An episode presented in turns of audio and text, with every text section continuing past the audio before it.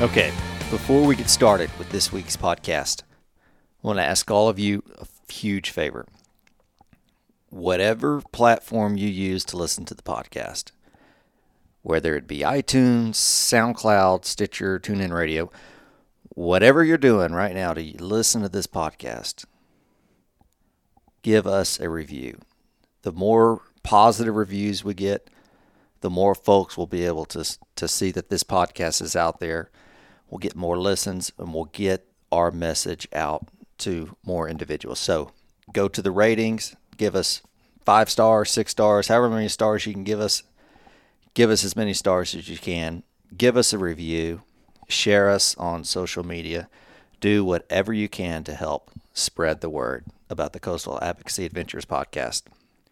Appreciate you guys listening. And here we go with episode 21. We're going to talk about Cedar Bayou this is a good one, folks. Thanks for listening.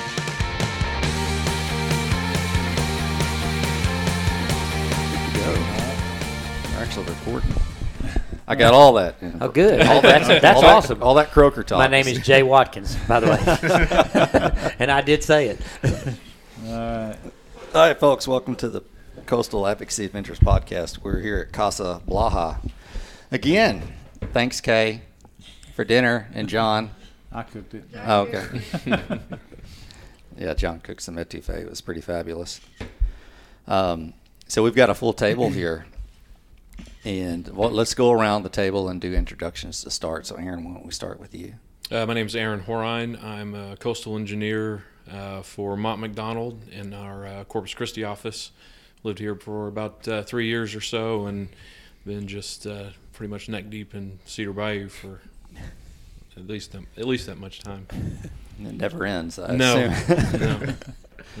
All right, John. All right, John Blaha, Assistant Director at CCA Texas, and I run our Habitat program. Um, you know, it's uh, just a great opportunity for everybody to get there to talk about Cedar Bayou and, uh, you know, how, how, you know, how did it come about, you know, what, uh, how decisions were made, how the engineering was, you know, that type of stuff. So looking forward to it. Mr. J. Yeah, Jay Watkins. I'm a fishing guide here, almost 40 years, born and raised in Rockport. Uh, and uh, man, I tell you what, I, have seen the effects of Cedar Bayou being opened, and you know the tremendous amount of water movement and the change in the hydraulics and the you know the the way the fish have adapted to it. Uh, I, you know, I just I just don't I don't really think that people totally understood before the before the opening. You know, throughout the process, I don't think they really understood really what a fish pass does. And and you know they, thought it's a place to fish. mm-hmm. We're gonna fish from the fish pass. you know, it's really and, and you do obviously, but man, it changed the dynamics and the hydraulics of the bay tremendously. And you know, we're just I mean, I'm just I'm I'm so excited to be part of the process tonight and to be able to report the you know the fantastic things that, that that have happened because it because it's open. Yeah. And uh, and I've selfishly always said this. I've always said, you know, I wanted it open because a whole lot of people go there, which will leave the bay open. you get the rest of the bay. which will leave all the shorelines open for me, you know, type of deal. But our fishing is is so so much better, and it's so much better because there's so many more ambush points for fish in the bay systems that we never saw before, that people didn't know were there. You know, there's little points, there's little drains, there's little little um, tidal rips that people didn't think about that were gone when Cedar Bayou was closed that are now back in the bay system because it's open. And those fish that predominantly live in that deep water that only feed at night, which are upper apex predators, those fish are moving up in really good numbers in lots of different places. And they're predictable. That's yeah. the neat thing about it. They're predictable, you know. And, uh, you know, the other thing is, and I have to say this, the other thing is all the people, especially guides, that go to Cedar Bayou every day, their money ought to be on the table immediately when it comes time to reopen, redredge, redo whatever, because they've made a living there. Yeah. You know, and I'm making a living on it too. I'm not fishing there. I fished there once or twice with John, but I'm reaping the the rewards in all the back lakes and on all the shorelines that are in that in that vicinity. You know, I'm so- hoping we can elaborate on that a little bit later. Yeah, we will. You're so by the way, your podcast that you graciously did with us last time was widely popular. Yeah, well, People love hearing from you and and, and uh, some of your stories, and certainly. uh, Well, the thing I always tell people is, look, my my information that I give people is not based on science. It's based on experience. I'm not a I'm not a biologist. I'm a fishing guide, and and very I'm I'm not intelligent. I'm just I'm observant, and Fish smart. everything that I everything that I report, everything that I see is from experience, you know. And so, I I mean, you I can't be more excited about it. Well, I mean, I was ready. is- I was ready to get a shovel. You know, when it was starting to stand up, I was going to get me a shovel on my days off, and I'm going to dig it. I'm going to dig it back out. You know. it resonated with with listeners. so Yeah. Well, that's good. That's good. All right, Quentin. Uh, my name is Quentin Hall. I work for the Center for Sportfish Science, and uh, it's part of Texas A&M University. And I'm real excited to be part of this. Uh, I've been working with Cedar Bayou for about four years now. Um, was there about two years before it opened, and now about three years after it's been open. So we've been taking a, a really close look at uh, how Cedar Bayou has affected the biology of the Mesquite Bay region.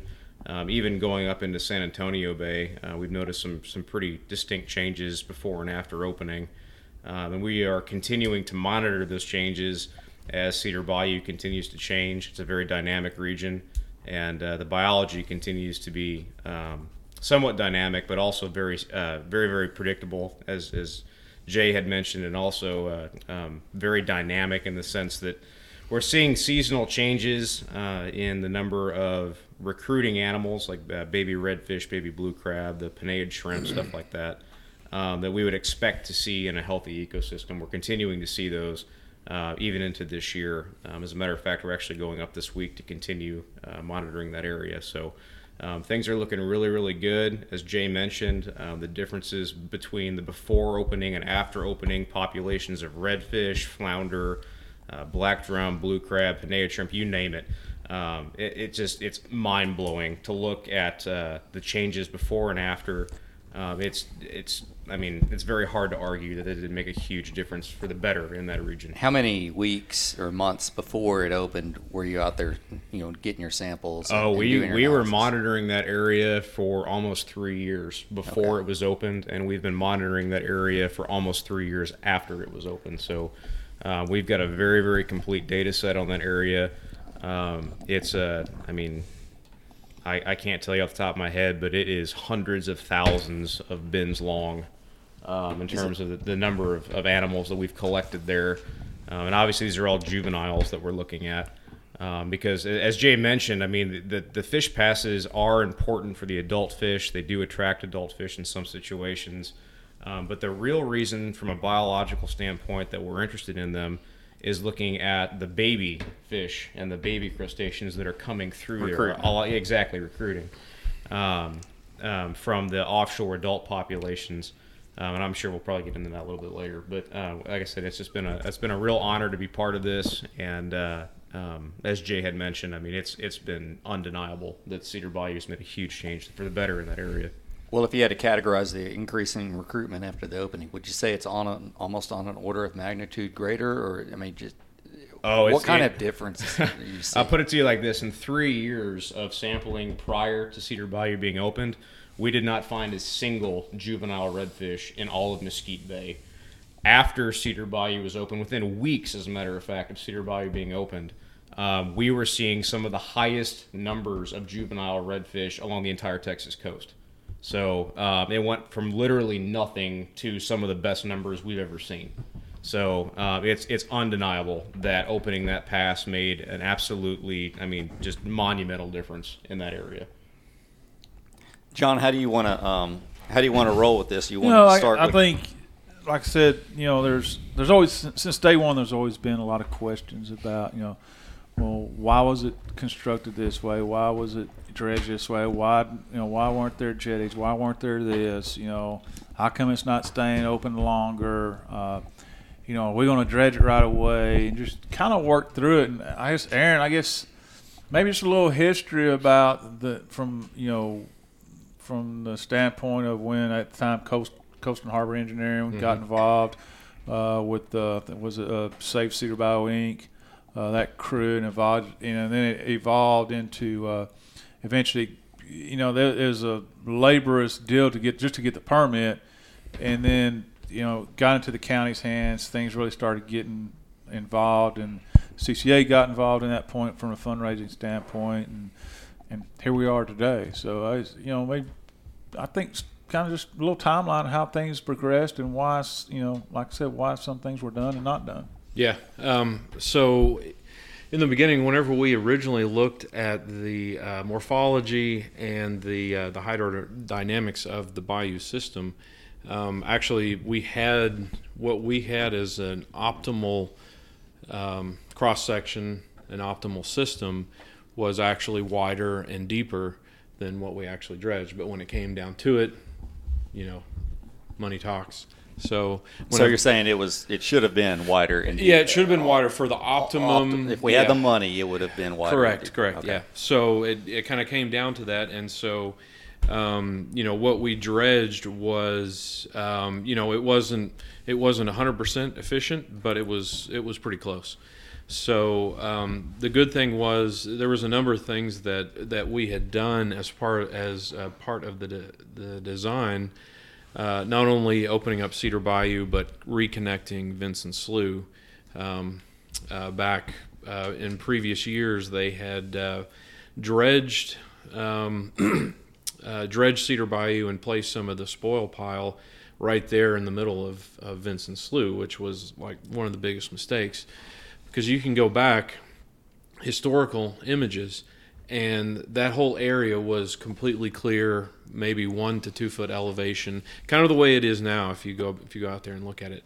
And so once they built that up then dunes started building out in front and really what that did was diminish uh, the ability uh, for the whole system to migrate across that zone which is about 5000 feet. And so what we did is try to help that along. We part of the design we removed uh, at least the upper six feet uh, or so of that uh, spoil pile, and then cut through Vincent Slough. And so I think we've we've all seen um, what that connection has done now since uh, Vincent uh, Vincent is connected to Cedar Bayou, and then some of what what John was mentioning about the uh, coming in and putting in um, uh, you know jetties, you know some sort of of hardened structure to retain it. And, and you know I've heard it a hundred times, and a lot of people you know have have great things to say about you know what uh, The that- engineers. yeah that that's the way to do it. yeah, yeah. Um, and so um, one is that would the, the the ball would stop right there just because of the permitting, permitting aspect. There'd be no way to permit a structure like that out there in that sort of uh, pristine environment when there was never anything like that before. It's always been a, a natural uh, uh, fish pass. Um, and then the other part of it is, you know, the dredging was expensive enough. So imagine tacking on, you know, uh, you know, twice that to put uh, jetties out because one, they're going to have to go out pretty far, and two, they're going to have to come inland quite a ways because that that channel wants to move. So if you don't, if they just stop at the beach and the channel gets plugged up, it's going to move and, and bounce around and go in the migration zone. So really, you don't want to put anything in the way of the of the natural migration I of that. Fi- Fish Pass is a great example of that. But yeah, yeah, exactly, It just yeah. a matter. It was a short period, and boom, it was silted up. And makes a neat little surf spot now. but, you know, there's no water flow or anything else there. So But what you're saying, Aaron, is that these natural passes are, I mean, the way that they, uh, during the life of the pass, they move up and down the shoreline, Correct. right? That, I mean, that's what. And well, we'll get into the effects of Harvey in a minute. Go into what goes into the design. When we, in layman's terms, when you're when you design a project like this, I mean, you look at hydrology, uh, type of sediment. Obviously, it's sand, but like Yeah, so we, we go in and we um, w- one of the main things that we were looking at uh, not only the morphology, which basically is how the sand moves along the shoreline, because obviously that's what's that's what causes the, the mouth to migrate is the sand, the longshore transport of sand down the beach. So that's that's one component. The other component is um, you know, the flushing ability, the tides. You know, once we open it, how how well is it going to work? So we used our numerical models to set up. Okay, here's the scenario with it open. What is it going to do? And we optimize it from there. And that's how we ended up with the the Vincent Slough uh, channel portion uh, coming into it. And then, as I mentioned before, um, looking at an optimal um, uh, cross section to uh, to get a volumetric flow rate through the entire system that would help it stay open naturally. And of course, we weren't able to get that. Um, but then uh, some of that comes into the the permitting as well. But mostly, it's uh, it's the dollar amount that kind of restricted us to that. To that template that you guys saw whenever we finished the project. But those were the main things that uh, um, that went into the uh, into the design, and really the uh, the morphology was one of the most difficult uh, to nail down, just because it, it's such a dynamic system. Because you have the waves coming from the Gulf, you have wind, the aeolian transport, uh, and then you once you open it up, you have the different flows coming from Vincent um, and then from Cedar Bayou. So, you know, trying to bottle that up in one concise little answer is it's nearly impossible. Um, so we looked at it and uh, came up with that the optimum design um, to try to help it along. And Aaron, uh, you know, the first I'm gonna say maybe the first two years, first 18 months, looking at the models, you know, y'all showed me. I was able to see some of those models and how they pre- predicted it was going to move and everything.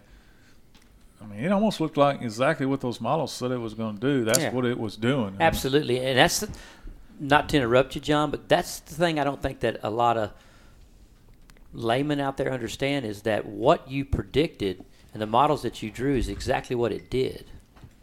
Mm-hmm. That's science, and that's success. I mean, w- the way it migrated and the way it moved, the number of feet that it moved was what you predicted. You know, and, and, and, and to me, you know, to me as somebody that's like I said, not smart. I mean, I'm thinking, you know, everybody needs to shut up and leave it to the guys that are smart to, you know, to, to figure it out because it's done exactly what, really and truly, it's done exactly what you thought it was going to do.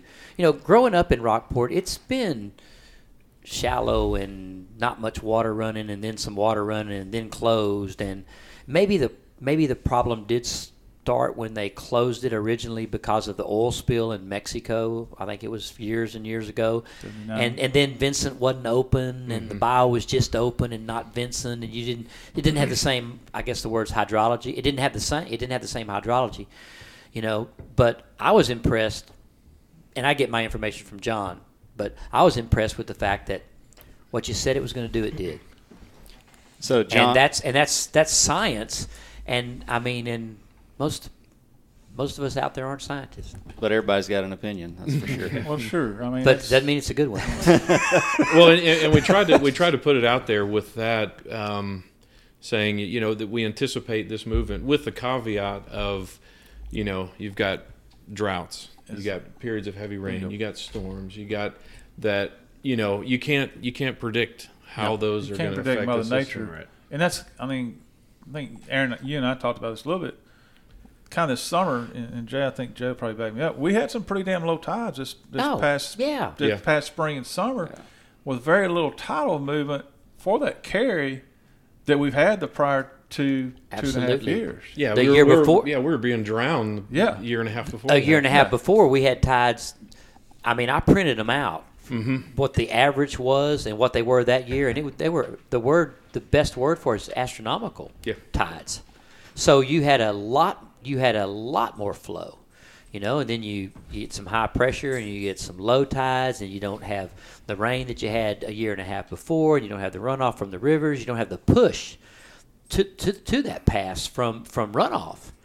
And I don't think a lot of people understand that. so it was open two years, eleven months, right before the storm. About. yeah. September 2014. Yeah, I think. two years, Yeah. eleven months before the storm. Yeah. So were you surprised? Any, any of you were y'all surprised in the way that the pass uh, behaved prior to Harvey?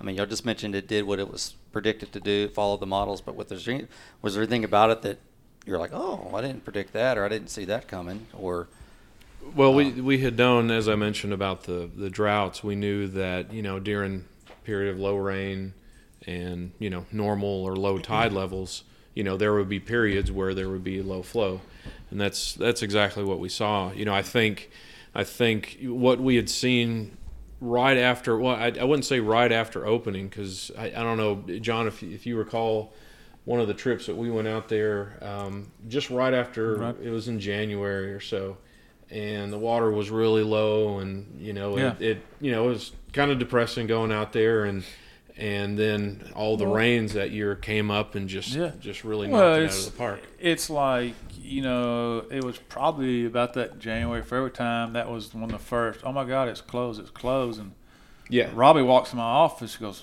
"What's going on?" I said, "I'm looking at the picture and I see it. It's just it's moved a bunch." And he's like, "You need to go down there and figure out what's going on."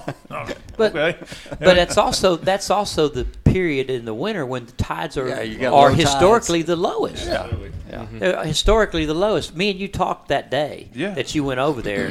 you know, somebody had reported that it was closed because they didn't pull up and they didn't, Didn't walk, walk. down there. Yeah. And when you, when John goes down there and walks, he calls at me and says it's not closed. It's it's a small finger.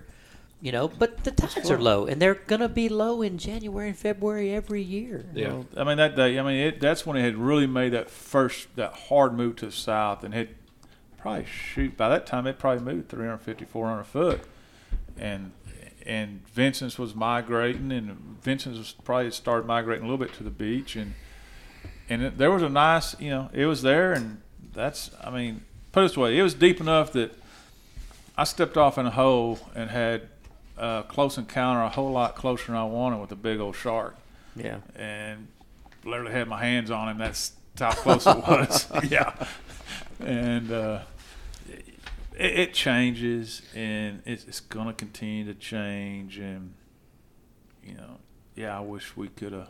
Well, was it closing faster than anyone had anticipated Well, it's we before the storm? before the storm. Before the storm. Um, we had uh, we had based on the historical movement that we had seen, we had estimated approximately five to uh, to nine years. You know, depending on you know the morphology, how things moved, and so the issue was, you know, we had that period of long time no rain, and you know that had a potential for dropping that down to you know maybe three to four years of it of it closing so yeah i mean i think it was for everyone it was a little, little sooner especially Yeah. folks that that uh, threw money into the pot for the whole thing a little sooner than than they uh, would have expected but again you're dealing with um, you're you're dealing with Mother Nature. You're dealing with a very dynamic system, and what we did is we gave it a kickstart. Um, and I'll I'll talk about that a little more whenever we get to the the Harvey portion of it. But um, you know what, what was done before the dredging that was done before and in many years past. Um, there wasn't a lot of thought put into how it's how it's going to affect the whole system. How are we going to maintain this thing? And so that's what we came along and actually put some put some thought into it. to kind of speak to that point, um, I, I couldn't agree more with what Aaron said. I, I mean, these systems, uh, these passes that are not um, utilizing jetties, are very dynamic, and I think that a lot of people are very used to these sterile autonomous systems of what you see at Port A that you know do have jetties. They need to be there at the exact same place every day because if ships go in and out, um, but the goal of Cedar Bayou was not to create a shipping channel; it was to create a fish pass, and they are very, very different things. Um, and I mean that gets back to what Jay Jay's talked about earlier in the show. Um, that every time you go out, it's going to look different. It should look different. There's going to be days that it's over your head. There's going to be days that you don't get your ankles wet. Um, it, it behaves a lot like some of the big river systems in the Midwest, which is where I was born and raised. And so going out there and, and seeing it change is actually a good thing. You want to see that. That shows that it's a healthy ecosystem. It is dynamic. Um, and from a biological aspect, every time that Cedar Bayou changes, it's changing the habitats that are available to different species, and um, you, you need that and you want that in these systems. I mean, if these systems are the same every day, all the time, um, you're going to have you know certain species that are doing great and other species that can't make a living because it, it never provides them the opportunity to do better than what they're they're currently doing. So, um, and in addition to that, too. Um, from a, a more scientific standpoint, we've got research going back. I mean, over a decade, long before I even made it to the Texas coast, that that our lab has done um, that shows that these recruiting redfish and crabs and I mean croaker, I mean you name it, um, they don't need more than I mean four or five inches of water to come back into these inlets. I mean these things are the size of your pinky nail or smaller. I mean they they're tiny, um, and they don't need a lot of water and they don't need a lot of flow. Uh, to come back up through these inlets and get into these seagrass beds that are in the bay systems, and that's what's most important. That's where they grow. I mean, they, they spend several years of their lives there, and uh, before they, they migrate offshore to, to continue their life cycle. But um, I mean, if if Cedar Bayou, you know, is only six inches deep, I think a lot of people get worried because they can't run a boat through it. That's not Yeah. necessarily a bad thing. I mean, just because you can't run a boat through it doesn't mean that a, a you know a, a 10 millimeter you know recruiting redfish can't get through it. They definitely can, and we've shown that time and again. So. Um, I mean, from a biological aspect, as it stands, since September of 2014 through today, um, I mean, that bayou is fulfilling its biological role in terms of allowing fish offshore to spawn and they're recruiting juveniles back inshore to grow. Um, and, and from the get go, that was the goal of this project, and, and those goals are still being met. Well, that's a it's a good point because um, people have to have a little bit different mindset for a project like this because you know you think okay we're going to throw you know five six seven eight million you know whatever the dollar amount to a project like this you know and county gets behind it and CCA and all the folks um, get into it. And the the mindset is a project like a bridge or a building or what uh, a structure that you build. You want to spend the money you want to build it you want to go back two years later and it looks exactly the same. You want to go back 10 years later it looks exactly the same.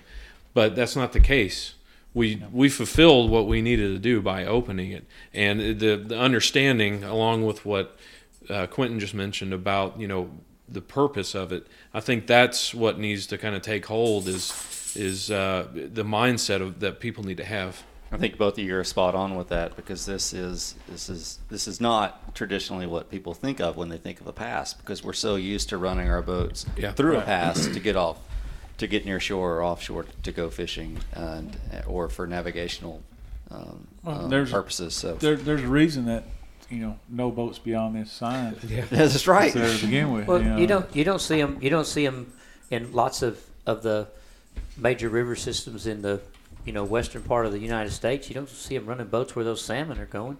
That's and those exactly salmon right. go in a whole lot less water Mm-hmm. than those than those juvenile redfish fry are going through, and they make their way all the way up the river. Yeah. big fish, you know, and, and you know you. I, I find myself arguing with people, not really arguing with them, but but you know, kindly disagreeing with them. I said, you don't understand what a fish pass really is. It's a fish pass.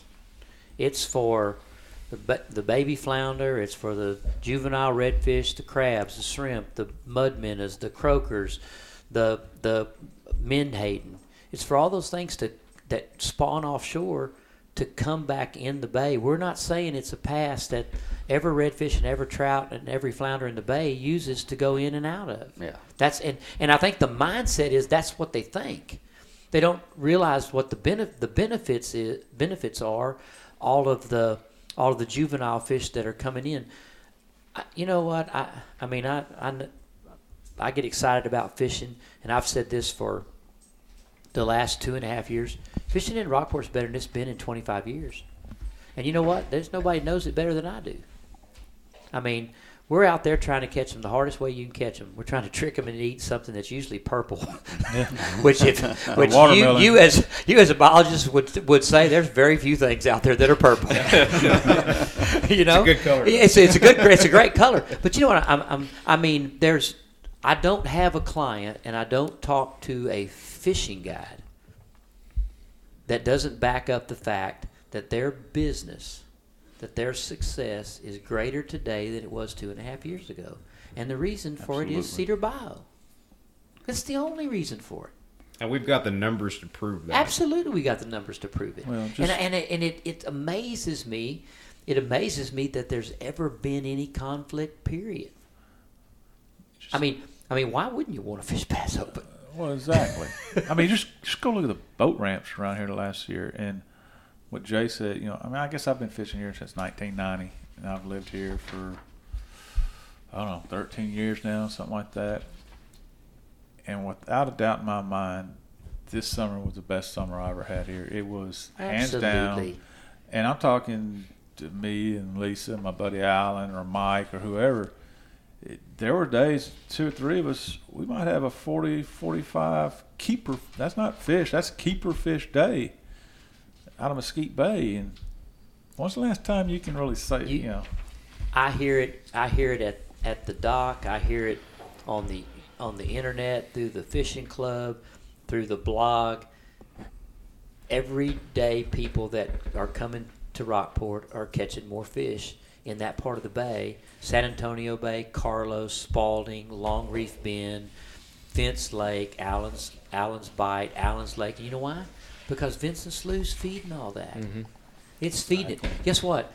I've seldom, seldom in my career have I caught as many speckled trout in back lakes over just flat grass as I've caught over the last two and a half years. We target them back there. That's 100% because of Cedar Bayou and Vincent Slough being open. Because you've got communication there. You've got circulation. You've got, uh, you know, I, t- I told people years and years ago, they said, well, you know, it, it, the tide moves even though Cedar Bayou is not open. I said, yeah, it moves dead water back and forth. Yeah. They said, what do you mean? I said, that water that's in St. Charles, that water that's in Copano, that water that's in Mesquite, Mm-hmm. it gets hot and it gets dead and it pushes it a few miles and then it pulls it back. Pushes it, pulls it back. I said, with Cedar Bayou being open and, and Vincent's being open, I said, it's new water every day. And you get away from the hypersaline. Absolutely. Yeah, and, Yeah, and I just and 100%. and you know, I mean, I'm I'm amazed at it. You know, I'm amazed at the numbers of areas that today you can step out of your boat and walk to knee deep, thigh deep water and start casting, start catching fish. I mean, it's uh, you know, you don't want to say it's everywhere, but it's darn near everywhere. Yeah. And and every day I, I you know I try to explain to my people. uh, There's a guy, you know, is I had a guy, and I said this in the last deal, the last podcast too. It was like uh, right after the five fish limit. You know, it was like three days after it. You know, and he was like, "See, you were right. Look how many more fish we got because of the five fish limit." I said, "It don't have anything to do with it." I said, first of all, it's been three days." I said, "Secondly, I said, secondly, we're not going to realize that for a minimum of three to three and a half years. I said, This is because the bayou's open. He goes, Oh, so all those fish came through the bayou? I said, No.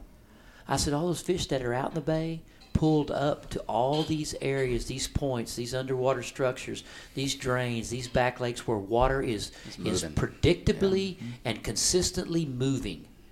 And I said, They are creatures of habit and they are they are predators. Yeah. And I said, and that's why we're catching them, you know. And I've made statements to my buddies at the dock that make a living in the bayou. Their their companies are called Cedar Bayou Guide Service. I mean, that's what the company's called. you know, uh, many many of them type of deal. And I say, you you guys need to be first in line when it comes time to start donating Yeah. because you're making a living doing it. Well, it's it's not only- not only them. Where are they? Where are the people that they're taking out? Where are they staying? That that's right. Where are the what restaurants are they I, eating I, I, you know, I, I don't I don't think that there's any way that people really realize the financial and economic impact that it's had. Which what you said is exactly right. It has done exactly what you wanted it to biologically and economically. And and you know that's a that's a win win. Yeah.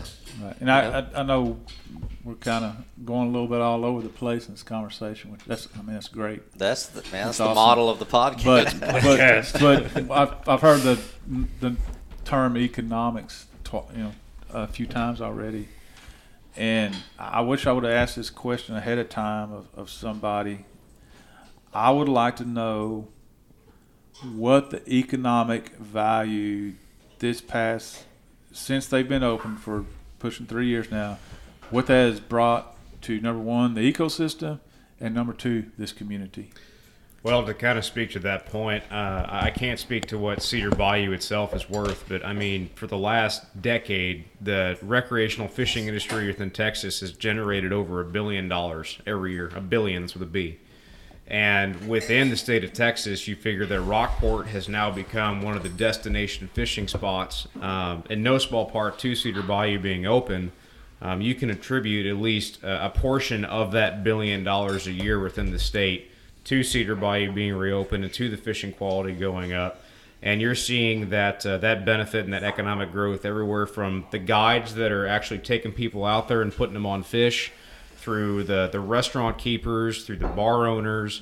Um, I mean, it, it goes. This is a trickle down effect, and so um, it, it's far more than just a biological thing. It's a part of the economy. It's a part of this region's history. Um, it, it goes so much deeper uh, than what most people realize. Yeah, I like the fact you said it's a part of the history because the first time that I went fishing with uh, John and Lisa and Mike Liskowski, I wrote an article about Cedar Bayou. I had not been back to Cedar Bayou since I had fished there with my dad many, many years ago. My dad died a very young guy, uh, about 60 years old, and I was probably in my 30s. I'm almost, I'll be 60 in December. And I made, I made the comment to John when we were walking out there. I said, I, I want, I want to, I'm not really interested so much in fishing. I want to walk the same walk that we walked, you know. And I could have swore that for a brief moment, you know, in the surf, that I saw that coach standing in the surf. Yeah. You know, and and you know to to non fishermen and non outdoorsmen, that's it, it sounds corny, it sounds whatever, but but it's history, and and he used that word history, and Cedar Bayou has a history with Rockport, and you know we we preserve everything else in history. Exactly. Yeah. We, we we preserve every building, we preserve every home that's historical. I mean, so saying that, I Yeah. mean, I'm like, well, that's historical, isn't it? Yeah, exactly. We do everything we can to, Yeah. pr- and rightly Yeah, so. But yeah. we do everything to protect, for- to protect the Parks and Wildlife. Does everything they can do Yeah. to protect the big tree in Goose Island. I mean, this Absolutely. is the- Yeah. why is a, A- a Absolutely. pass Why is would no why would why would a notorious pass be any different?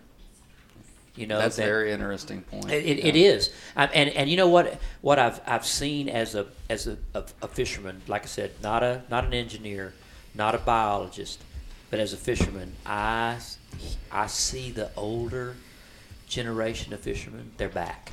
You know why? They want to go to Cedar Bayou. You know, I used to go to Cedar Bayou when I was a kid. yeah. When I was a kid, I'd go to Cedar Bayou.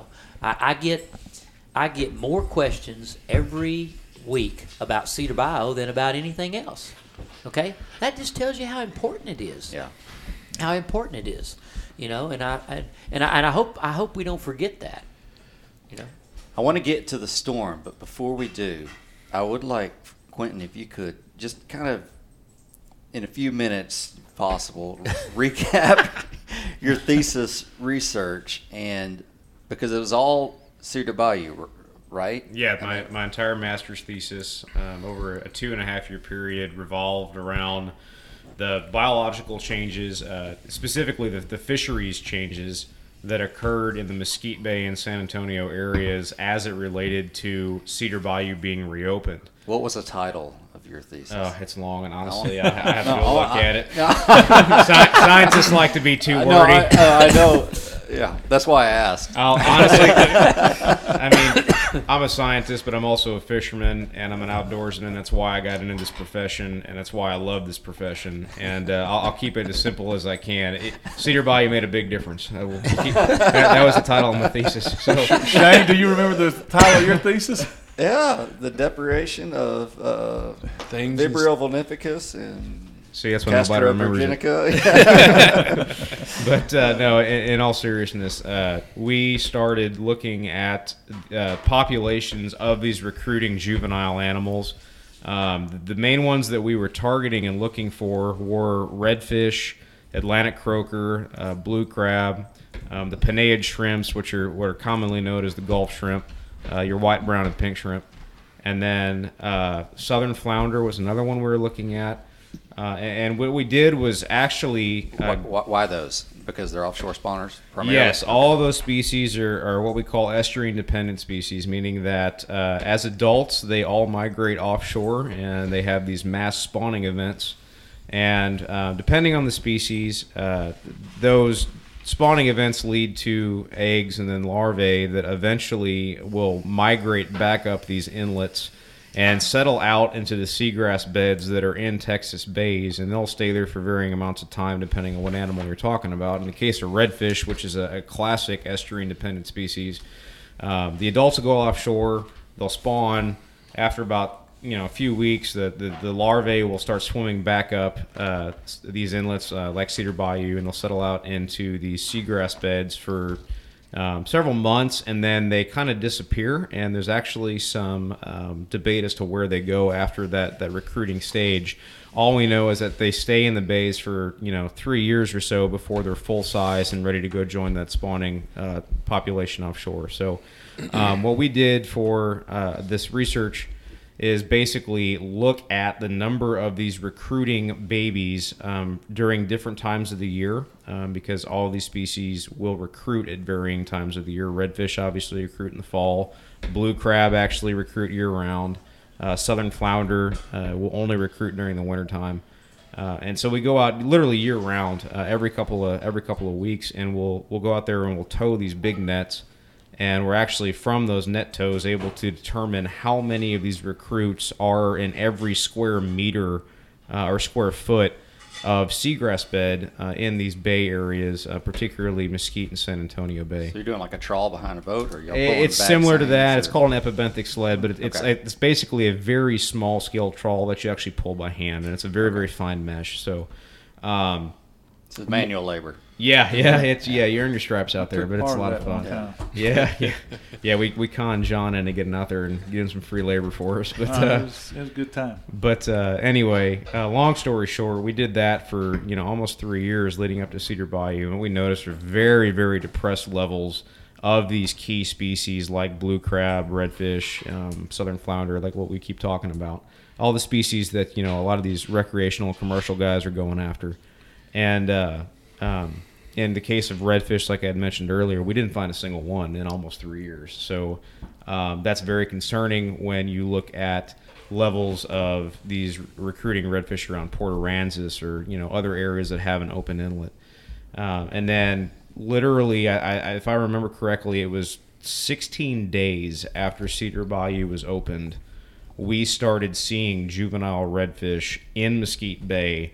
And within that recruitment season, within that fall of 2014, we were actually pulling out record levels of recruiting redfish in the seagrass beds around Mesquite Bay. So, uh, and, that was more or less the the moral of the story for every species that we were looking at.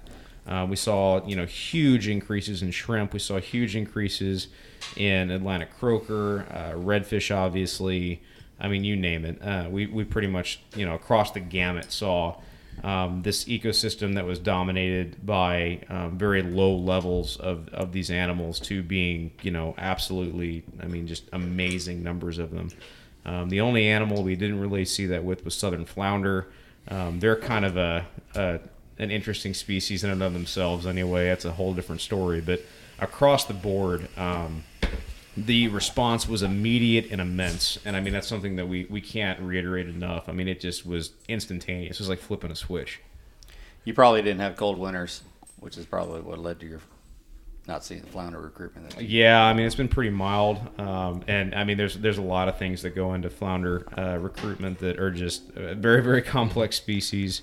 Uh, it's actually some stuff that we're looking at right now. But uh, the moral of the story is, I mean, 99% of these these commercial and recreational, uh, you know, uh, important species, I mean, responded just immediately and in a, in a way that we couldn't have even hoped for in our wildest dreams. And like I said, we've got the numbers to back that up. Was there anything in the timing of the dredging of the original opening of the pass with, you know, the red? I mean, is that just the way it played out? Because you we opened the pass and then And, you know, it's, it seemed like it's right at the time when you know redfish are right there spawning. So No, was the- that the- strategic in any way, or is that just the way it happened? The only thing that guided us is when the work could be done was the uh, it w- it was outside of the wintering whooping crane window. Okay, correct. And so that that was that was one thing I was gonna kind of kind of uh, dovetail into his discussion. You know, he can he can talk about all of those species, and unfortunately, we don't have you know any tracking of you know before and after of the whooping cranes,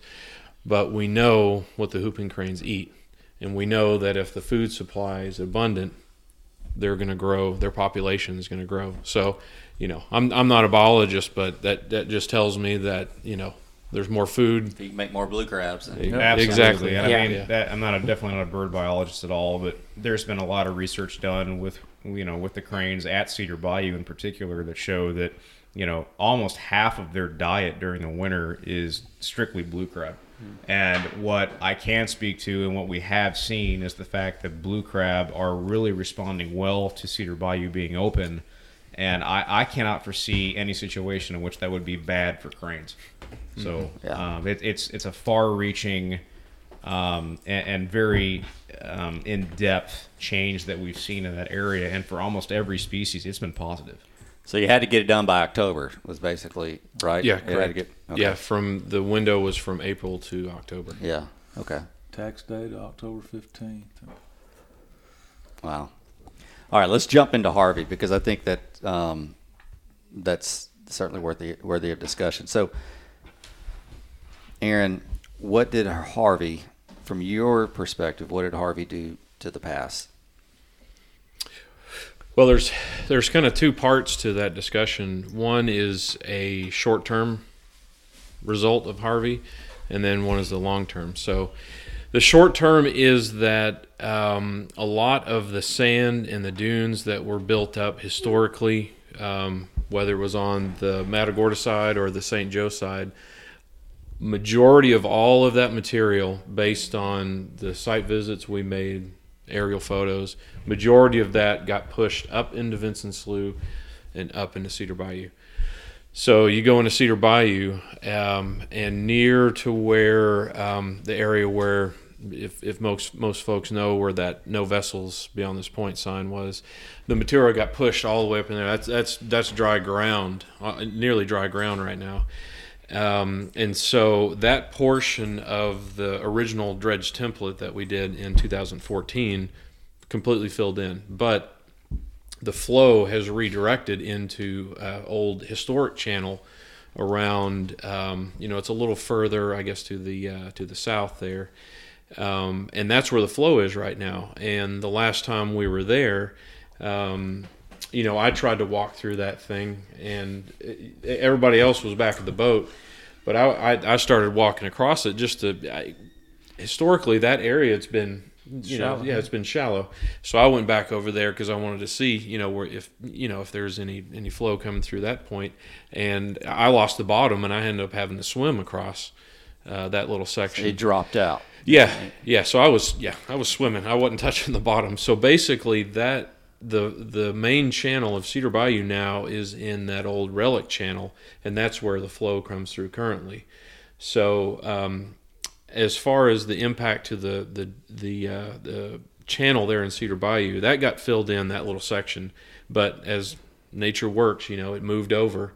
And you know if there's if there's the uh, um, the momentum the push of the water it'll find a way to come out. And then um, the real the um, and this kind of ties into the long term um, but cedar bayou was opened up. Uh, i mean i'm sorry the vincent slough was opened up and if you walk over to the vincent slough side you notice that almost that entire area now is at a very low elevation. Whereas before you had small coppice dunes, you know, the little small guys with the vegetation growing on them, and then you had some of the, the monster dunes out there by where we removed that um, that spoil pile. So in the long term, what what Harvey did is it basically brought that system in the migration zone back to what it was in the '60s, because what happened before, and this in this uh, we talked about a little bit about the migration, is that you know you can imagine this imagine cedar bayou the mouth over over time migrating across the across this zone. And if you got a nice flat area it, It can could move. it can migrate. But all of a sudden you run up against these big 50 and 20 foot tall dunes all that erosion falls into the into the mouth and cuts it off. And so over time after the uh, after the oil spill that's that's what we saw was happening is that it didn't have the full 5000 feet the natural migration zone that it had historically that was cut off to only about 3000 feet. So um, what we saw in history is that it was after that point it was closed more than it was open. Um, so as i mentioned before we cut through vincent slough to try to help that and then harvey came in and blew that thing completely down so now i'm anticipating to see conditions back when we saw in the 60s and 70s before the the oil spill when they came and filled it in because now you've got a very low area that it's the mouth is free to migrate across and now Vincent Slough has got a almost a direct connection right up to the Gulf again.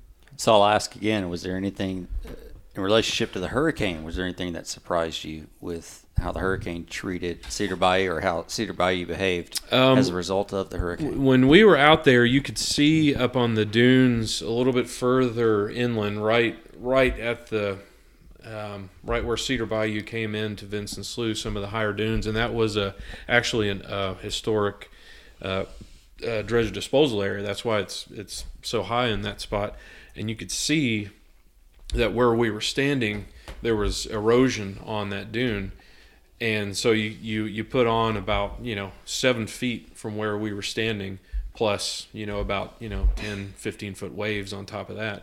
And that's what caused that erosion back much further inland. And so the biggest thing that surprised me was that the whole beach face uh, within that migration zone shifted back uh, about 600 feet so when you go out there and you know just going off of memory you go out there you get lost because all the landmarks that you had the dune lines you know the where we had dredged the channel gone One, one that first trip we went out there, where you, where the bow dumped into the surf right there. I mean, there was there was grass, there was the sand, there was grass right there, and it's you know 30, 25, 30 foot wide maybe, it was neck deep. You know, uh, and that line, best we were thinking was almost in as far as the no boats beyond this sign. Yeah. Uh, so it's uh, Mother Nature. She's she's tough. Well, Jay, so you've been out quite a bit, I would assume. Oh, yeah, I've Post Harvey. Yeah, I've been I've been extremely lucky. I have fished a lot of days since the, you know, I waited till the power came back on in you know in Rockport before I really started, you know, taking charters. I had stuff to do at the house and and uh, you know, uh, it, before we get into it, you know, Harvey was one of those deals. Me and my, me and my wife stayed and and people ask me, you know, if I if I stay again and the right thing to say is no, I won't, but I think I probably would. Strictly because honestly, I never felt like the house was being breached or the roof was coming off. It wasn't shaking and there was water coming in. there was water coming in. Are you protected by trees? Not anymore. not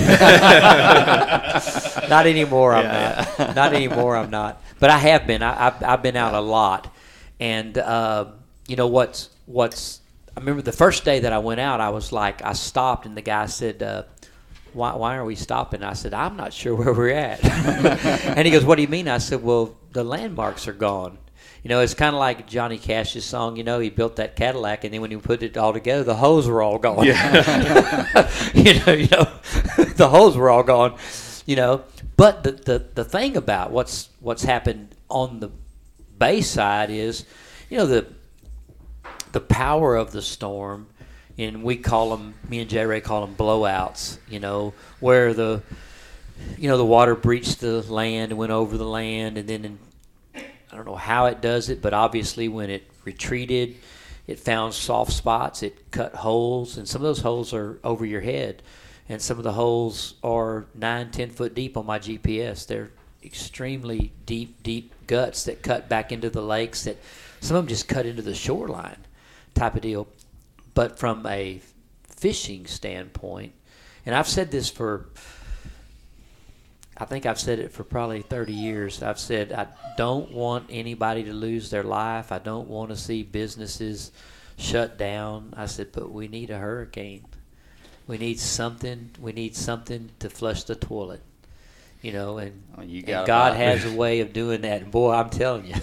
Be careful what you He- wish for. Yeah, be careful what you wish for. You know, but the truth of the matter, the truth of the matter is, if you looked at it from a biological standpoint, you know, kind of sort of that's what it was. You know, it was cleaning things out and getting things back to normal. I, I had wanted. I've seen to answer your question tons of tons of changes, but I wanted to ask you. I wanted to ask Aaron a question. In the mouth of the bayou, mm-hmm. under the sand, is there like a riverbed that it migrates back to? Is there a is is somewhere underneath that sand? Is there a clay bank that is cut that it wants to continue to go back to? Well, what so you look at it historically, and we go back to this discussion about the migration zone. It's naturally coursed through that area. You know, you have a hurricane. I mean, we've got. I mean, I've got tons of aerial photos here that shows, you know, uh, after hurricanes, just naturally, you know, it moves through there. So the thing is that there's a reason why that cut is there, and it's the least, the path of least resistance. So you have that migration zone. When you go out there, what's out there? It's sand. You know, there's very little vegetation, and so I'd be willing to bet if you do a pretty deep uh, boring down there, uh, you won't find too much clay. Well, and and I noticed that you said it had after this after Harvey, it had reverted back to maybe the original pass of 19, of the 60s. Well, in the 60s, we had Carla. hmm So is there, you know, I mean, from a non-scientist, from a fishing guide, is there a correlation between hurricanes and, you know, the the the pass being, like you said, point of least resistance? Yeah. It's probably lower there than anywhere else along that part of the island. I mean, is there a correlation to that? Uh, you know, we stayed in Carla. I don't remember because I was three years old. Uh, my mom called me after the storm, after Harvey, and she said, "Are you okay?" And I said, "I'm fine." She goes, "I'm going to tell you something that you don't remember." She said, "Do you remember making a? You don't remember making the drive from Rockport to Beeville with a Spanish family that were generous enough to give me and your dad a ride with their five kids, their two goats, and their eight chickens. and I said, and I said, you're right. I do not remember that. I do not remember that. But she said, but she said that is exactly what happened in Carla. And she said, then we stayed in Celia, basically the same thing except no ride to Beeville. You know, You come and- by it honest at I come so so I come by stupidity, honest, honestly. French But, but but I'm in but but what but what you said intrigued me because I said to myself and see I didn't think about the point of least resistance. I said now wait a minute he said the '60s, and that was Carla. Um, do what's the his? uh, This is what I think people would find interesting. What's the real historic past of the bayou? I mean, how long's the bayou well, been and open? that's and that that's a great question. I was just going to uh, talk to that point. You know, you mentioned you know these hurricanes and the and the, the different generations. So what what we're talking about here, sitting at this at this table here, is a very small piece of a huge huge timeline.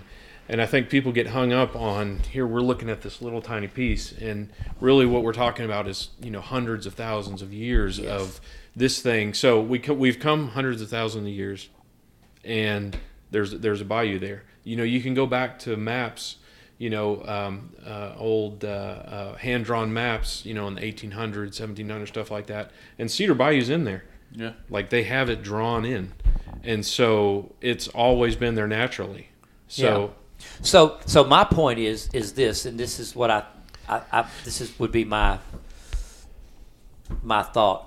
Really and truly, what the engineering did was just help Mother Nature, just help Mother Nature get back to what she once was.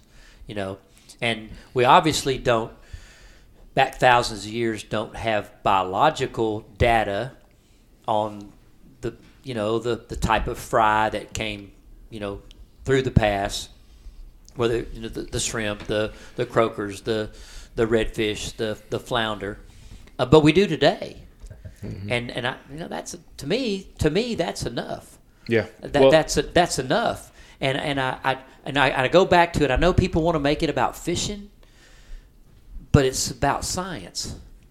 And it sounds weird for a fisherman to say this, but science is greater than fishing. But it is Be- about fishing. I knew no, I knew that was coming no, when I said it. I said, "Here it, I'm, I'm But gonna- because it is. It is. what did what did we just say? a while I ago know. about how good our fishing. I know it is. It is about how good the fishing too. is.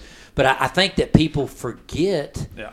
I think for I, let- let's put it this way: my dad was a football coach, but he was a biologist, had a master's degree in biology. He wanted to be known as a teacher, not a coach, and and I think people forget that what makes great fishing is is is great biology, The science great, behind great it. science, Science. Yeah. great They- science. They go And- hand in hand. they they go hand they go hand in hand, and I I, I just get the feeling that there's, you know, my grandfather, God bless his soul, he used to always tell me, he goes, you know, some people get good at one thing and then they think they're good at a whole bunch of things, and he goes, and the truth is they're really not, you know. But I, I do think that. I think that people get a they, they get in their mind that they've been really successful at certain things.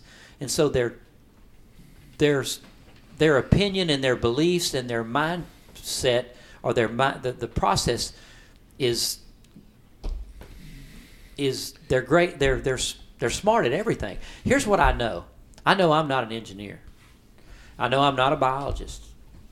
I know i'm not uh, you know uh, a, a tech guy. Hell i'm not even a good guide on some days.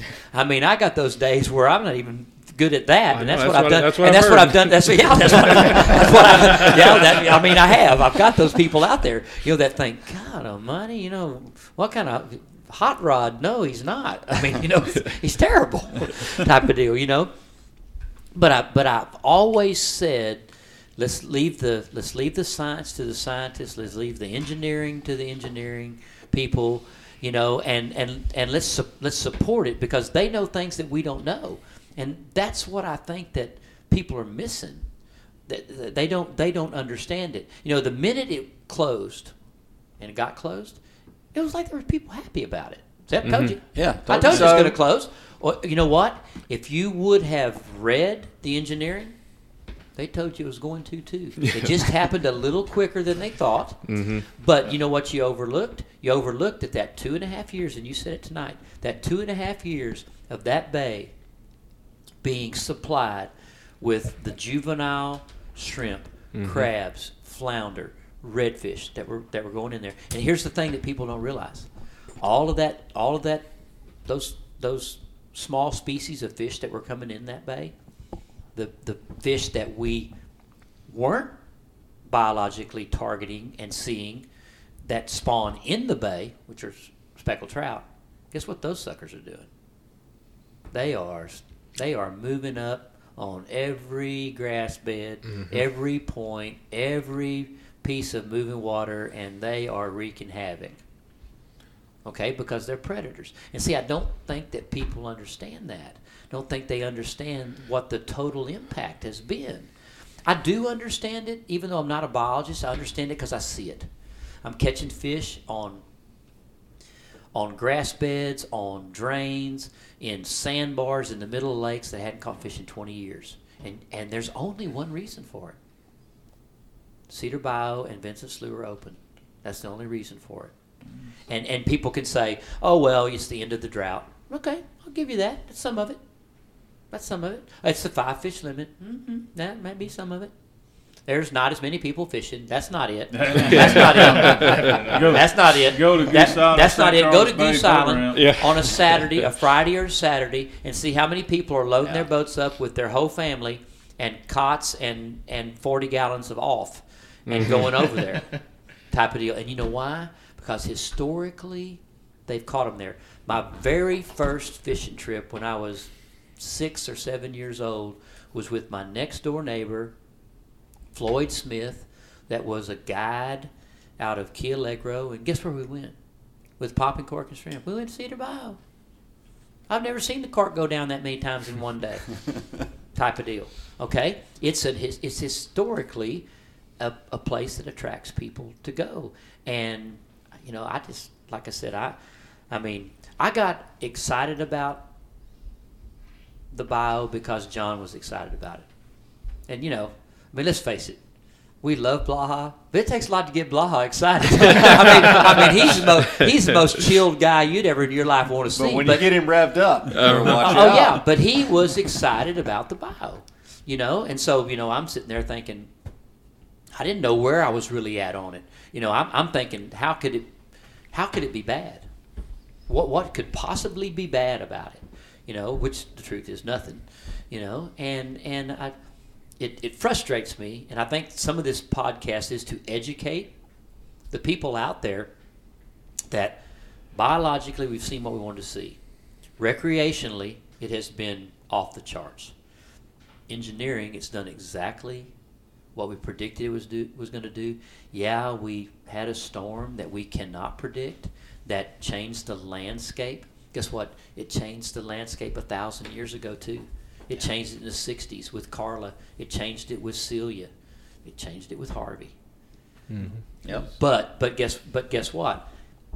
But did you say it was about five thousand feet? Yeah, that, That same 5,000 feet continues somewhere in there. It Yeah. continues to want to find itself. It continues to want to find itself and grab hold and and feed its way to the Gulf. And you know why? Because the man upstairs didn't make no mistakes. He didn't make any mistakes. That doesn't mean that we can't help him once in a while. well, and that's and that's a, a, a actual question that I got on a you know pretty large meeting phone call um, about Cedar Bayou and the um, the post construction status of it, and uh, the question was very pointed: Why do we need maintenance? Why, why do we need a ma- need maintenance for this natural inlet, inlet if it's going to naturally open and close? you know, and I thought about it for a minute, and I thought, you know, that's really what it comes down to is good stewardship stewardship of the environment. You know, it's good. It's just good business as a human to be looking out for you know the critters that Well, That can't. The, the key word that you said there is stewardship, because the the largest and best ranches in Texas are owned by people that are stewards of the land. Absolutely right. They're stewards of the land, and you just need to look that word up and see what that word, the definition of that word is, and and and you know what? That's a that's a great question. Whoever asked it, it's a great question. Why would a natural fish pass need our help to stay open? Well, you know what? My grass in my yard grows naturally, but it needs my help to keep it manicured and looking good. I mean, it does. to tell my neighbor that. Well, I mean, it's not the simple answer. Had it not, had Vincent's not been that spoiled, not been put into Vincent's, or you know, it uh, closed in the '70s. I mean, we wouldn't be, may not be sitting around this table having this conversation. That's- That's a very important. I mean, we point. influenced. That, that, Yeah. that is, and and I do remember when that happened, and it, and I, I don't know if this is the right venue for it, but that's not where the spoil was supposed to be dumped originally, right? yeah. Well, that's yeah. I mean, it was kind of sort of it was kind of sort of a mistake of, of how it was done, you know. Which guess what, mistakes happen. I mean, Yeah. it's no big deal. It was also an emergency too. I mean, that that oil was coming towards. Absolutely. That was actually done in an effort to preserve the environment, and it was the right call. and to it was make. the right call at that time. There was oil coming from the uh, the Yucatan Peninsula. yeah, Pemex. And uh, the the call was made to, to close Cedar Bayou in order to protect the seagrass beds that occurred in Mesquite Bay. And uh, I mean, it was one of those things. It was uh, you know a do it now or don't do it at all kind of decision, and, and they went with what they thought was right, and I, I would agree with that decision today.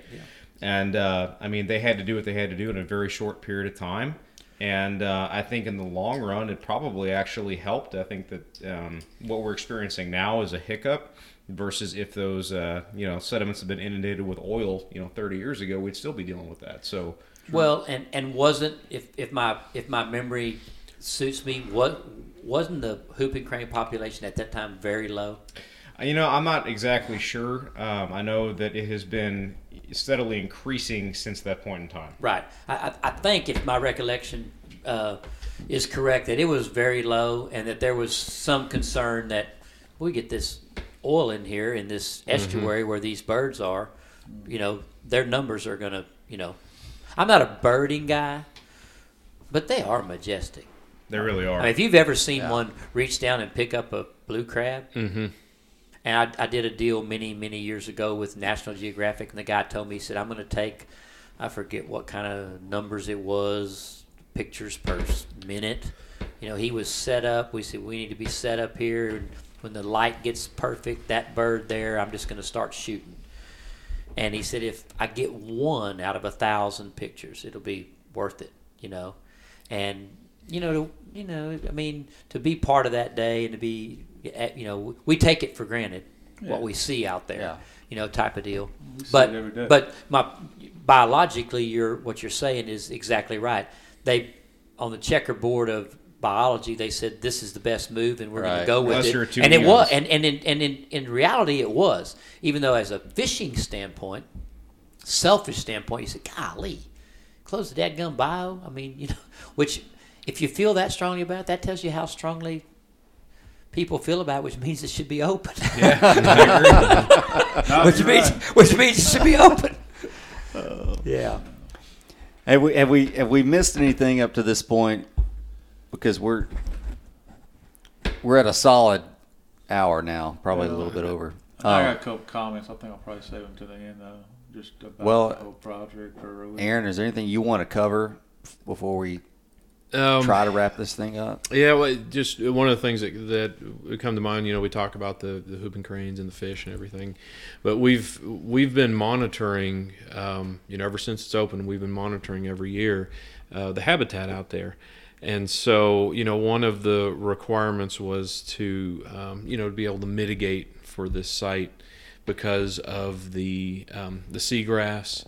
Um, n- not necessarily the seagrass, more the um, Spartina. um, the Spartina that was being affected uh, by the the dredge, you know, the construction of the whole thing, and so now the the bayou on its own has self mitigated in that it's recovered from the amount of Spartina that was destroyed, and it's almost doubled what it was pre-opening and the seagrass is just exploding at the same time in that area. And what we know, seagrass equals nur- nursery. Well, and and to, like I said again, no biology here, just a fishing guide. The seagrass in the back lakes, the seagrass along the shorelines, is thicker, healthier looking, healthier Yeah, feeling exactly. than it's ever been. I'm, I'm just talking about just right there in Yeah, you're talking about the bayou, Yeah, but right what I'm talking about yeah. is what I'm seeing on the inside of the bay, which I'm the eyes on the inside because I don't fish the bayou very much. You know, you know why? Because there's too many darn people in the bayou. no, It- but but we're seeing that that seagrass is is uh, is is. Uh, is, is grow. In fact, I make the comment to my people every day. There's no potholes anymore. It's all seagrass, which is great. Which is great. You know, it's so ama- that's that's another result of the bayou. It's amazing how quick that smooth cordgrass can recover and and establish itself. John and I saw it Yeah. last year. We went to the San Bernard, and um, which was you know San Bernard was opened uh, several years ago, and then it closed after two years, and, um, and so we went to go look at it because there was a dredging permit for to reopen it before Harvey. Harvey actually reopened yeah, it. Pluto. Yeah, Yeah, so, so, but you know, we we went and looked at it, and Spartina is is is everywhere, and um, it's just amazing how quickly that stuff can reestablish. And I I kind of find I find it funny that not funny. I mean, I mean it's established. It needs to be. You need to reestablish it if you're going to remove it, but it wasn't there when there was a pass Mhm. you know, and speaking to the San Bernard, it wasn't there, but Well- now that it's closed, it's there. So you have to going to mitigate for that Correct. But there's supposed to be a pass there, so it's just it's just a little bit ironic to me that sometimes you have to do that. yeah. That's one of my sore spots in yeah, that's yeah, that's a very slippery slope discussion. How about you, Quentin? Is there anything we haven't covered yet to this point? I know. I think we've touched on all the major issues. Um, just kind of a recap. I mean, it, it's been just one heck of a journey for me to come down here and, and be a part of this. I mean, this is something that started 30 years ago, you know, with people that, uh, you know, cared and, and have seen that through to fruition. And I don't want the message um, that, that that effort has been in vain. I mean, it hasn't been. It, it not at all. I mean, these fish are moving through there every day. These juveniles are moving through there every day. Um, all that work was worth it. It still was worth it. It's still paying off.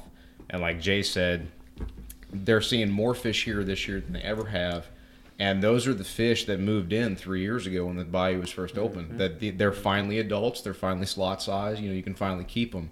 Um, we are just now starting to reap the real benefits of that bayou being open, and it, it's just going to get better. It really is. And uh, um, basically, I, I'd like to thank CCA and, and everybody who's been a part of this. I've been a very very small part of this project, so we uh, you know keep close to, in close touch with the CCA and with the guides around here and you know, Aaron and I talk on probably at least a weekly basis about what's going on out there, and um, we're going to continue looking at it. We're going to continue monitoring it, and uh, I mean, just rest assured, we're keeping an eye on it, and uh, we're we're going to take care of it.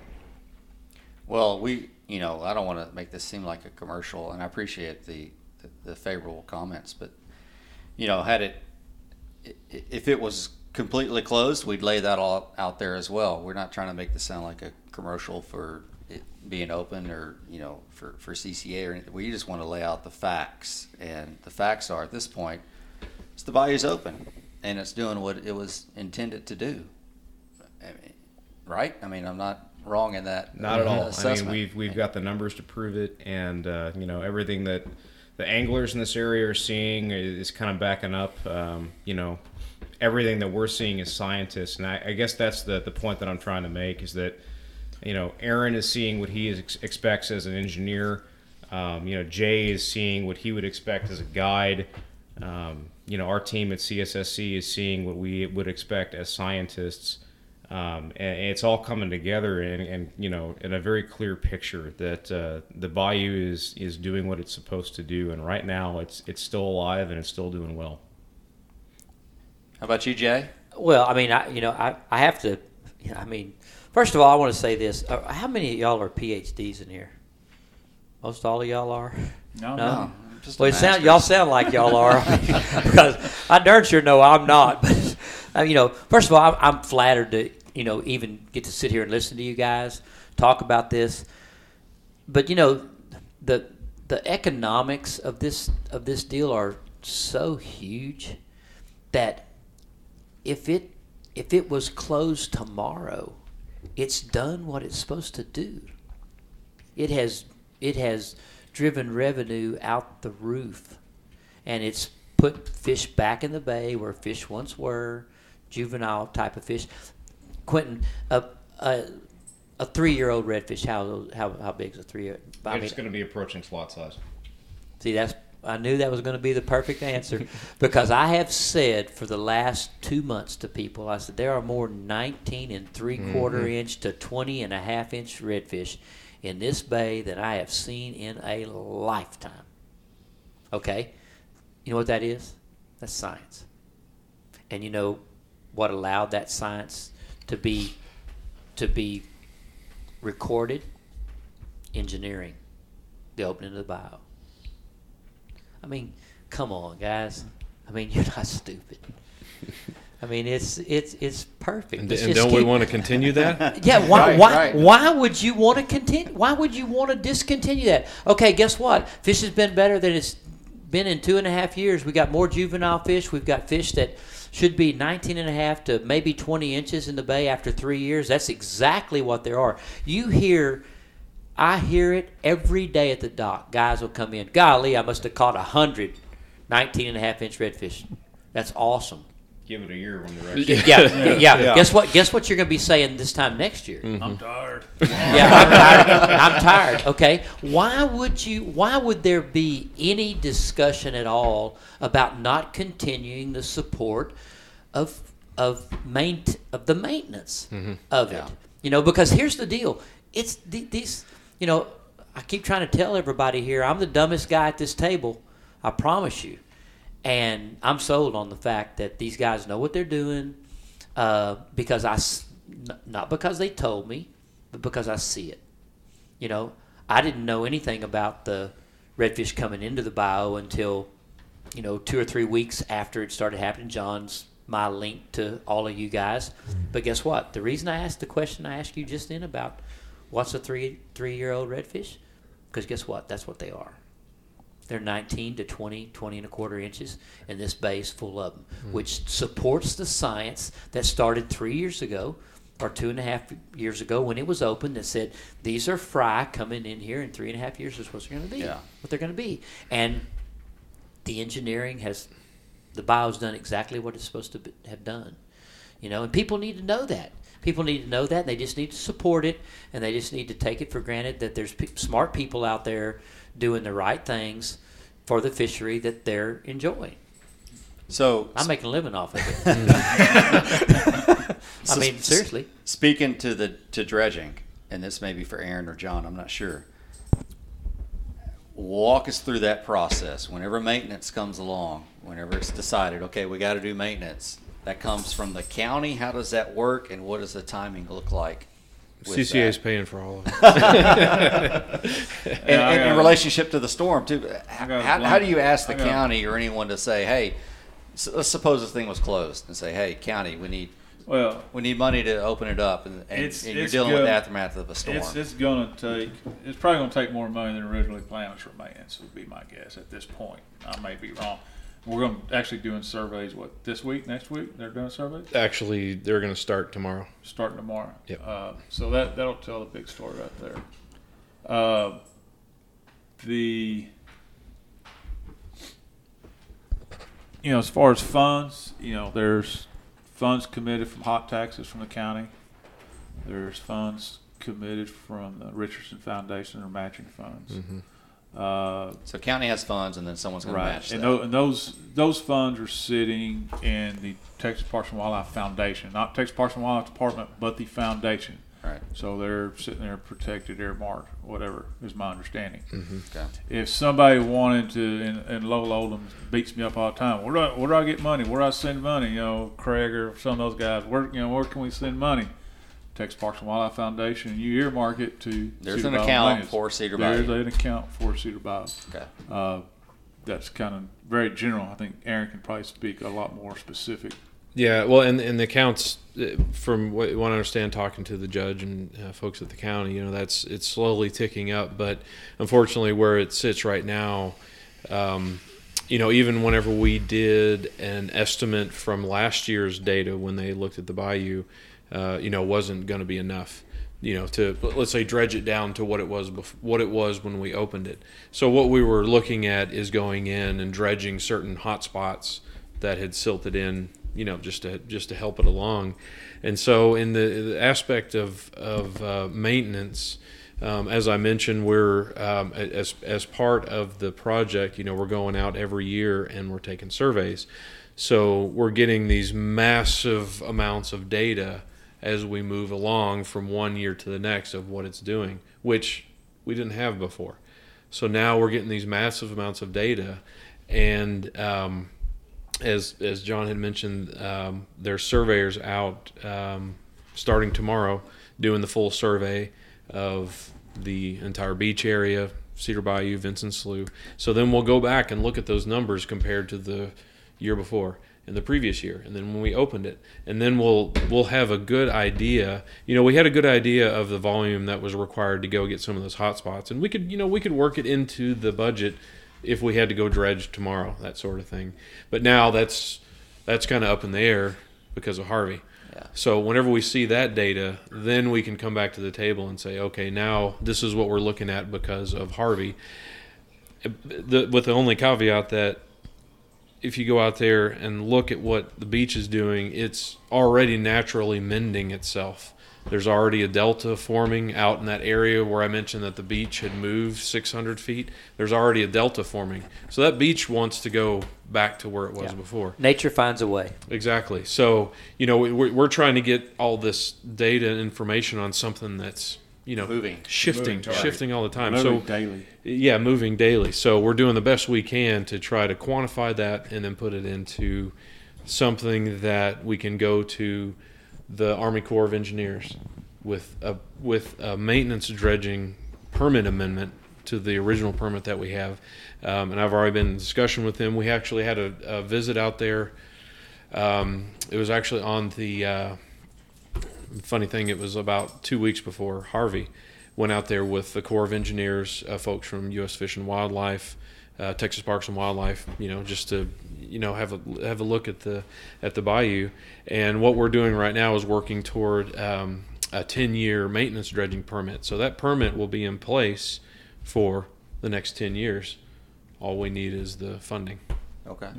So, you know, it's going to take the support of our members, other entities, you know, Building Conservation Trust. Hopefully, we can, you know, get some help there, and see these surveys come out and see how it plays out. You know, I think what everybody's got to remember is this is a natural, dynamic pass. It changes, like I said, literally daily. I'll never forget this going out there the Sunday after it was open on Thursday and pulling up. As we are pulling up, I'm going, "What in the hell is?" Just trying to figure it out. It already changed literally in Yeah. three days, and I'm going, Mm-hmm. That that whole area where we Yeah. had the little "That the spit." ceremonial, Yeah. yeah. that was all was gone. It was gone. gone. it was gone.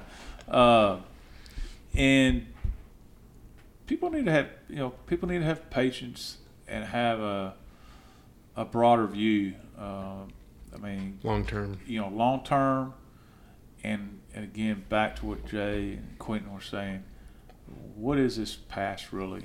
And this is a it's a fish pass. It's a biological pass that brings biological life into this base system, this ecosystem, the entire ecosystem.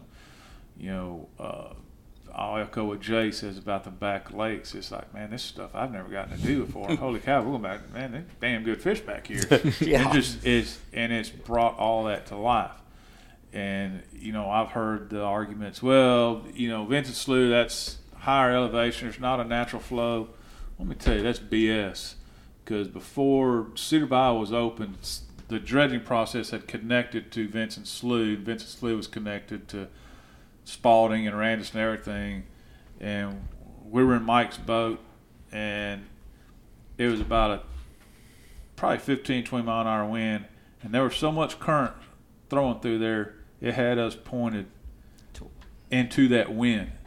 Absolutely. So, eh, you know, it, that's why you see what you see. And I think the airboat guys will tell you, you know, dang, we're running down the shoreline, all of a sudden the bottom falls out. Man, where'd that cut come from? You know, all up and down St. Joe. Of course, after Harvey, it's really yeah, yeah. it don't look it looks like a whole different bay system now but uh you know look at that glass half full look look at it half full don't Yeah, don't look at it half empty it just uh it's it's frustrating i probably pay attention to social media crap too much sometimes Well, I, and, and, it, and it does frustrate me and especially when i see it from some of the people i see it from uh because they know better they know what the answer is they, Some of 'em they, don't. they they know what it brings to the system you know, and I'll go ahead and say I might get crucified for it, but half them suckers, they're not, they don't even fish here. They're not even from around here.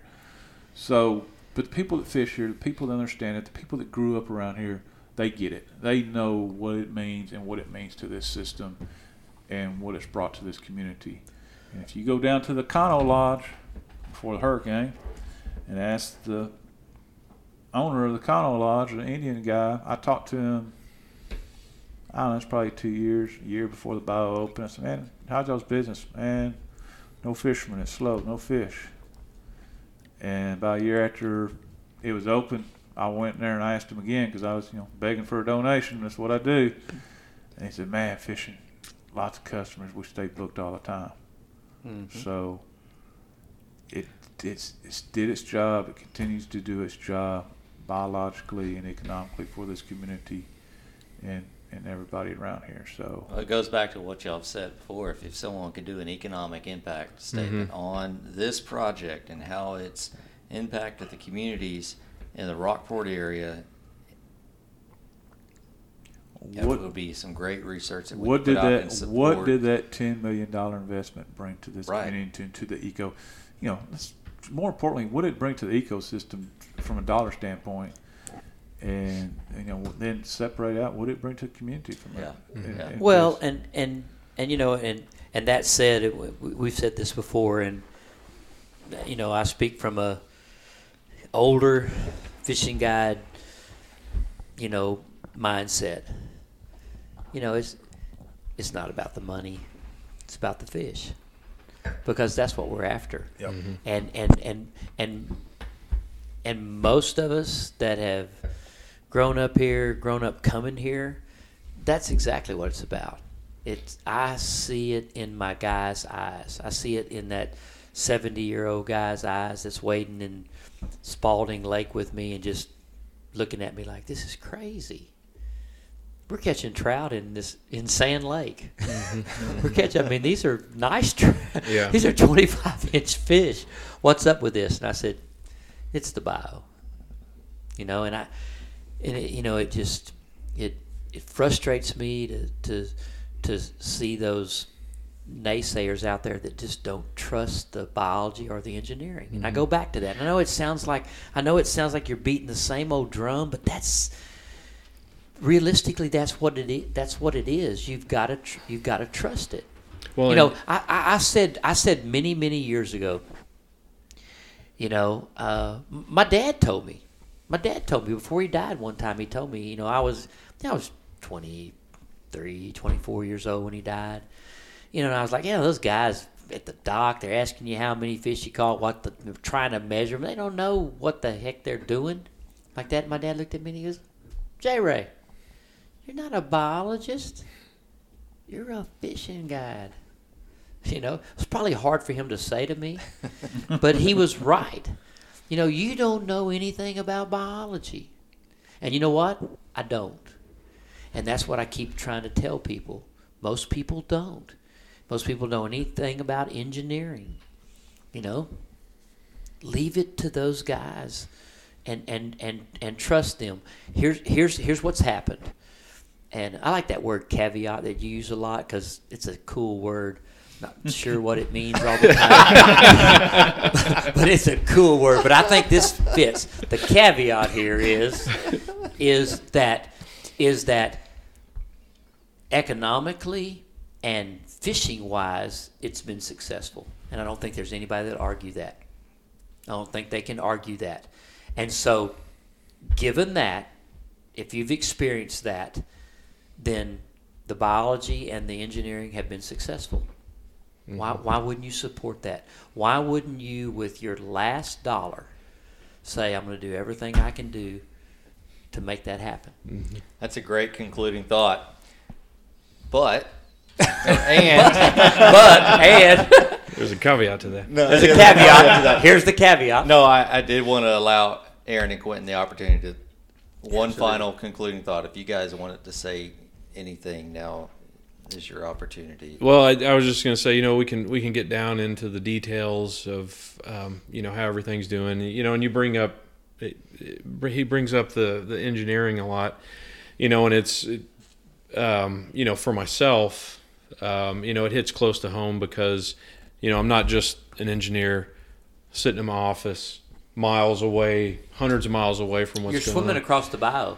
I'm swimming across the bayou, but I, I grew up fishing, surfing, sailing, all up and down the Texas coast. So it's it's in my heart. It's it's a love that I grew up with, you know, from my dad going out fishing with my brother, and you know it has nothing to do with engineering. But you know, I took my brother and my father-in-law out to Cedar Bayou to go fishing, and I tell you what, that just that just made my day. Absolutely. Absolutely. Because what, and you know why it made your day? Because the engineering part of it you were responsible for. Yeah, yeah, my heart And, my heart's in it. Your heart's in it. Your heart's in it. And and John's heart's in it. And your heart's in it. And my heart's in it. And For the life of me, I can't understand why everybody else's isn't.